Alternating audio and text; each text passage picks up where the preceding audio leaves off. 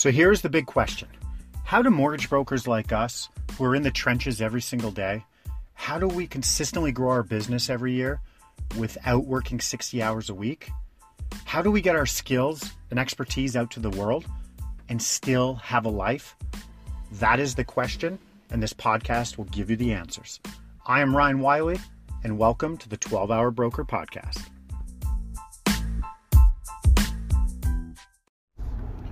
Good morning. Welcome to 12 Hour Broker Podcast. Thank you for listening. Um, so I make it a habit of myself that anytime I'm talking to people, I try to change, like move the conversation. I'm talking like in a social environment. I try to move the conversation to something business, something where we can connect because to be honest, like I get bored talking to people. I really do. I've got like my things I'm interested in talking about, and if we don't go to one of those paths and connect, I'm like, nah, on to the next one. That's just how I'm wired. Um, I need to be intrigued because I need to be authentic. I need to like actually care what we're talking about. I can't fake it. I can't stay surface level. So I try to go deep on a common thing, and a lot of the common things would be business.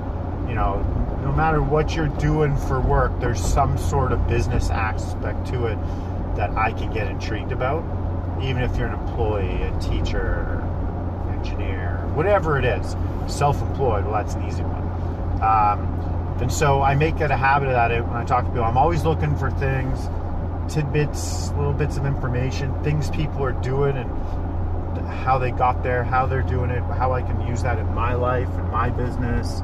Um, so yesterday I met with a realtor. So that's obviously pretty easy because you meet with a realtor. Um, this is a referral partner of ours. There's a there's a lot of commonality just with our industries. Um, so I love, especially when it's like a sharp realtor that is good at what they do, like really good at their craft, is in it for the long haul. They get it. They execute number one on what they say they're going to do. Um, they're big on marketing and just you know making the, the process more efficient and more effective for the team, for the client, and how do they do that? And like, so this yesterday I had a great, great meeting, and there was three or four things that I learned in that meeting that I was like, wow, I'm like, and like two of them, like right in the first 15, 20 minutes, I was like, man, that's like, if I don't talk to anybody else the next month, I go, that was just great stuff. Um, so I want to share some of it because I think a lot of it we can use in, there's some way to use that in our mortgage business. Um, but if not, it's just, it's cool, cool shit to learn. Okay. So this realtor yesterday, first thing, you know, he, he's, has a lot of listings. He's a top, top guy. He has a team, I don't know, 10, 12 people maybe. Um, but just dialed in, top guy, producing very, very well. Um, loves life, just loves the game.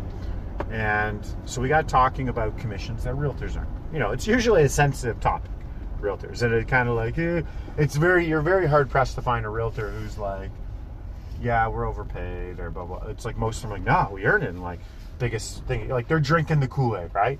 And I get it to a point. But at the end of the day, like this guy's a, a, a, rather newer referral partner, but I felt like we could have the conversation this way. And it sort of went where I'm like, like, what are your thoughts on real estate commission and like what you earn on a deal? And he's like, we are drastically overpaid. and I'm like, thank you.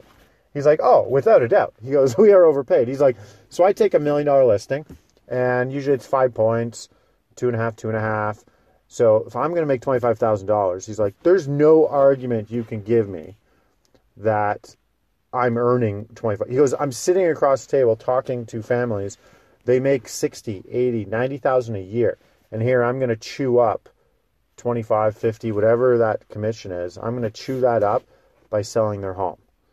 He's like, it's crazy that realtors think we're worth that money. We are not. We get paid way like we're way overpaid. He's like, so I take this mentality with my clients, and he goes, I used to, I could just buy the hell out of, and all my clients would pay five percent on a listing. Going to a listing presentation, I wouldn't cut anything. I'd have every angle covered, and we do really, really good jobs. Like, if you're paying anyone top dollar, you should pay us. You know, so I have zero issue in getting the five percent, but I just can't take that because I literally can't take it. So in the listing presentation, I tell them it's 2%. Like for me, it's 2%. It's a half percent discount. And he's like, it's because I know how hard you work for your money. So this is how he positions it. It's like, I know how hard you work for your money. I, most realtors are going to take the five. I can go get that easy. You would probably pay me that after we finish our presentation here, but I can't take it. Either you're a past client or you're not. I know how hard you work for your money. I'm going to do very nicely on the 20,000 you're going to pay me. We'll pay an incoming agent the 25 because we don't want to impact who shows your home and whatnot. But I'll take $20,000. I'll knock it out of the park. Um, how does that make you feel?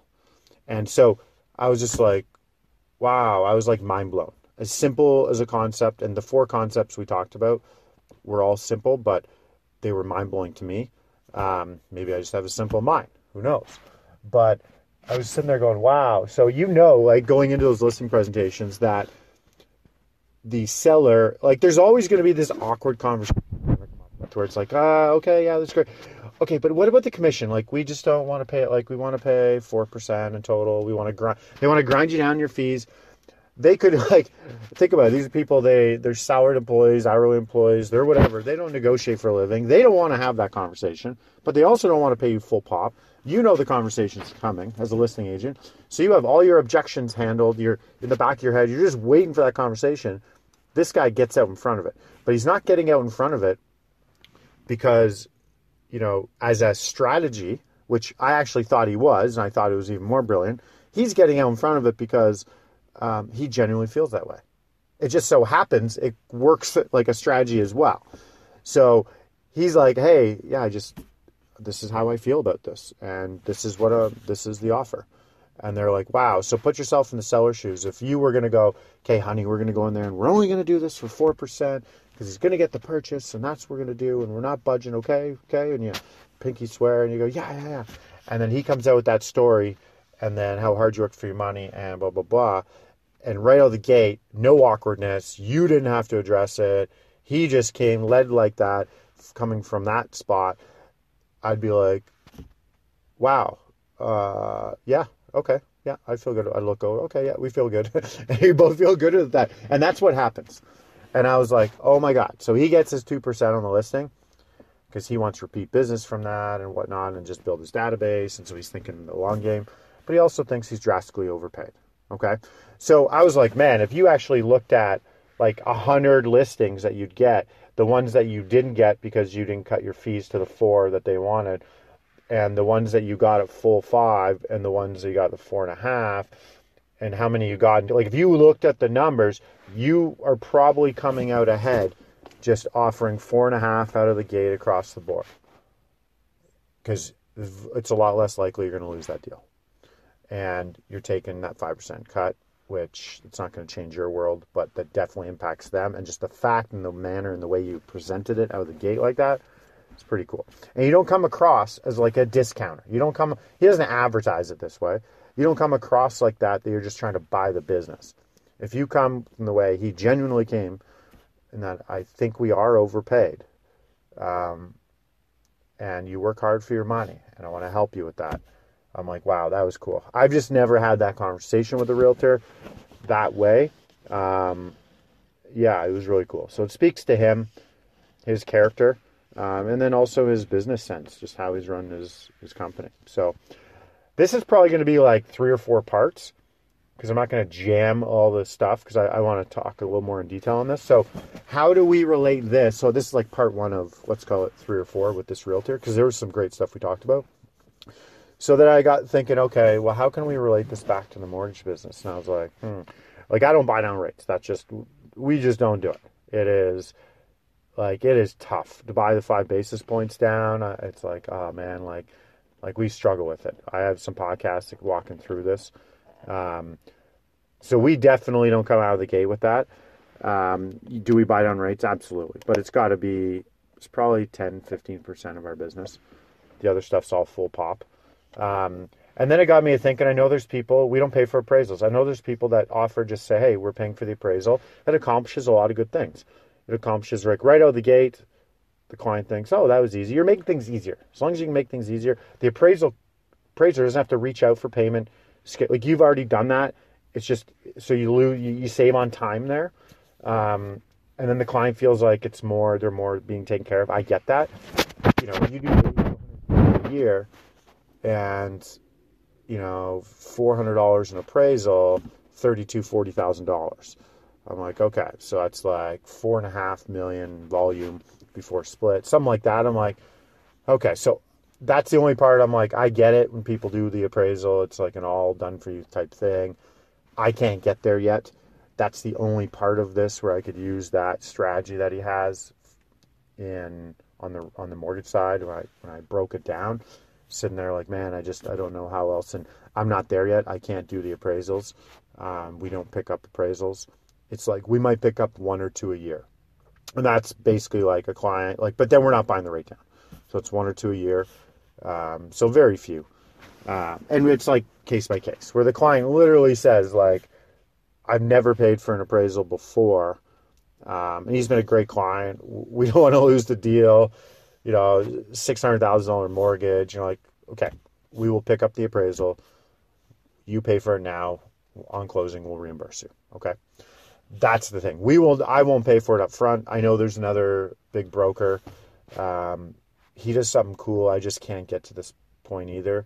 Um, gives like a credit card authorization slip in the kind of in that early pre-approval process or before they go and get financing. I don't know exactly where it is, but he basically has it on file at some point way before you buy a home, so that when you do buy a home, um, he actually that's not even he's not even paying for it. You're paying the the client's paying for it, but it's brilliant because it isn't. It isn't. It's brilliant because he's getting many commitments from them up front. It's like if you're not going to fill this out for that, like why? Because this just speeds the process up. Where we're not having to wait. We can just put your credit card info in and blah blah blah. So that's intriguing. That's interesting. I don't know anyone that's paying for the appraisal and just hoping the client stays with them. I think most people are that are paying are reimbursing on closing, which kind of you know hedges, protects you, hedges your bet there. Um, okay, so there you go. I thought that was really really cool. I've got some other really cool things from this realtor that I'll put on uh, following podcasts. Um, enjoy your day, kids. All right, go crush it. Peace out.